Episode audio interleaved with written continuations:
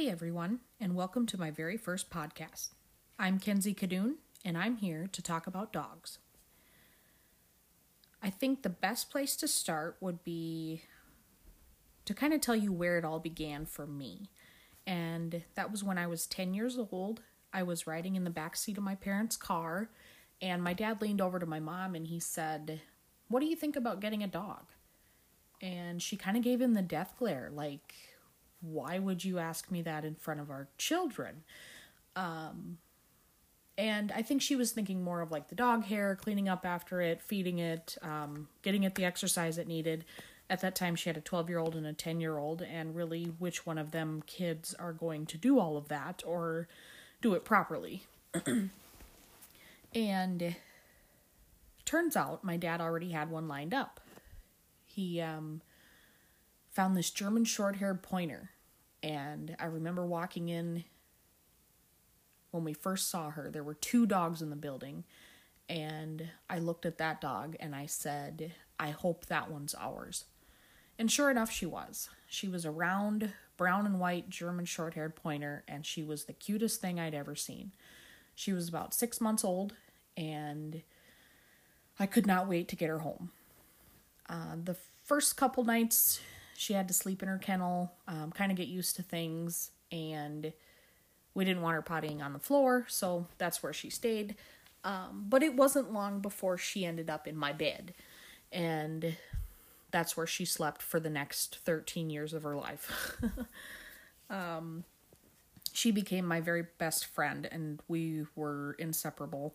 We did everything together, um, played outside together, grew up together, learned together, uh, just everything you could possibly imagine, we did.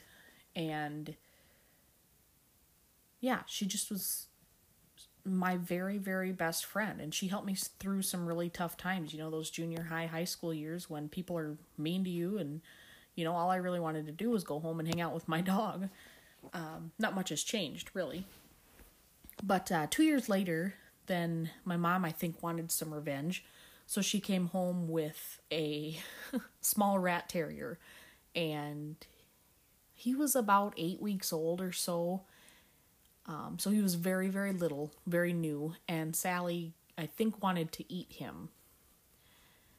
And it kind of was a circus for a while, but they became pretty good friends over the years. Um, so I grew up with those two dogs, and about a year and a half ago, Sally passed away. She had organ failure, and it was probably the hardest thing I've ever went through in my entire life. Um, a lot of people out there think, "Oh my gosh, it's just a dog. Get over it." But she was not just a dog to me. She was my very, very best friend. And how do you go from worrying about I guess someone, something, worrying about them, feeding them every day, wondering if they're okay, wondering if they're hot, if they're cold, if they need water, um, letting them outside to go potty. You get in a habit of all that stuff, seeing them when you come home from work. Um, so losing her was just the weirdest feeling. It was so weird. We felt so empty without her. Um, she had moved and went to college with me, and she lived with my husband and I after that, and she was literally with me her entire life. And I've had a really hard time getting over that. Um, it's been really tough. And I thought, after she passed away, I thought my life needed just a little more meaning to it. And I needed to do something worth my time, worthwhile, and to possibly help something else. So I got teamed up with Pet Rescue League they had a dog there that was in foster care for over a year.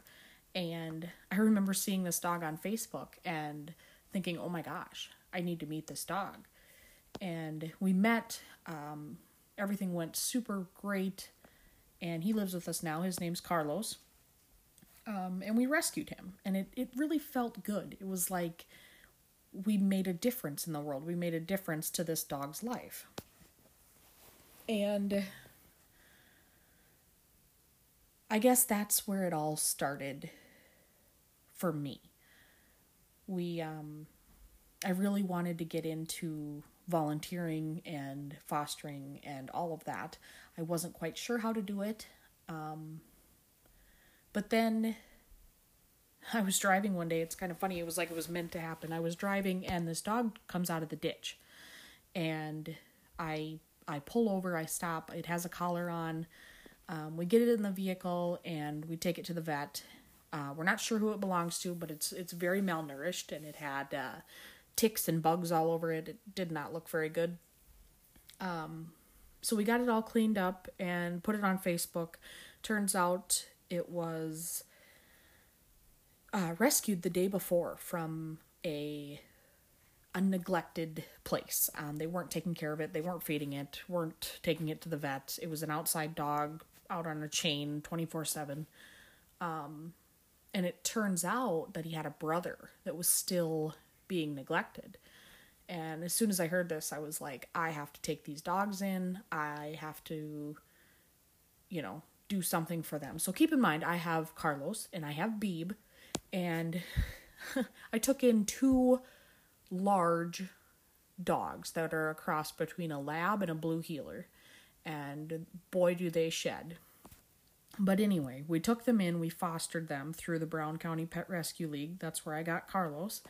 And it was probably the best thing I've ever done.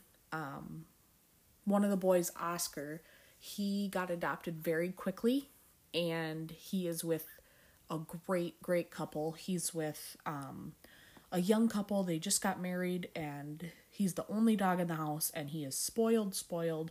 They are taking such good care of him, and they send me pictures all the time, so I know he's okay. Um, and the other one, the one that actually came out of the ditch, we still have, and we're going to adopt him. Um, we haven't signed the papers yet, but he is in the process of being adopted, so we will have three dogs in our house permanently. Three dogs can be a lot sometimes, uh, but I wouldn't change it for the world. Um, I think that it was meant to be. I think that this dog, Zeus, came out of the ditch for a reason, and I think he was just meant to be in our lives. So we're going to keep him and we're going to take care of him and make him super, super happy. On another note, uh, while all this was going on, finding these dogs, uh, getting them up for adoption, taking them to the vet, getting them healthy, um, the Pet Rescue League that I'm good friends with, uh, they took in some rat terrier dogs from a puppy mill, and I immediately wanted to know more. I I did not know that we really even had puppy mills around here. Um, and I was very surprised. I thought, I thought that was something that happened in uh, different states. Um, if if you had asked me before, do you think puppy mills exist in South Dakota? I would be like maybe one or two, but there are a lot. There are actually a lot of puppy mills. Um, so I wanted more information, and they directed me to a place called Bailing Out Benji. Um, so I immediately got in contact with them. Their founder, Mindi Callison, she is a great human being. She is just full of passion for animals and does everything she can to to help animals and to end puppy mills. Um, if any of you don't know what a puppy mill is, it is a place where they breed dogs um, over and over and over again, and they do not take care of the dogs that they are breeding. They just are used strictly for breeding. They stay in the kennel 24 um, 7, barely get food, don't get taken out to go to the bathroom, um, poop and pee in their kennel, eat in their kennel, live in their kennel, never see the light of day. Um, and it can be really bad. There's actually a list called the Horrible Hundred list, and uh, it's a little scary what what's on there, um, what happens to these animals. And I was like, I have to do something. I have to try and help. So Mindi set me up with being South Dakota's representative for bailing out Benji. And this is very new to me, so I, I haven't done too much, um, but we're going to start with what bailing out Benji does is educates people on puppy mills, lets them know that, you know, when you walk into a pet store, that puppy sitting there came from a puppy mill and the parents are still there being bred again and again and again and possibly not being taken care of at all.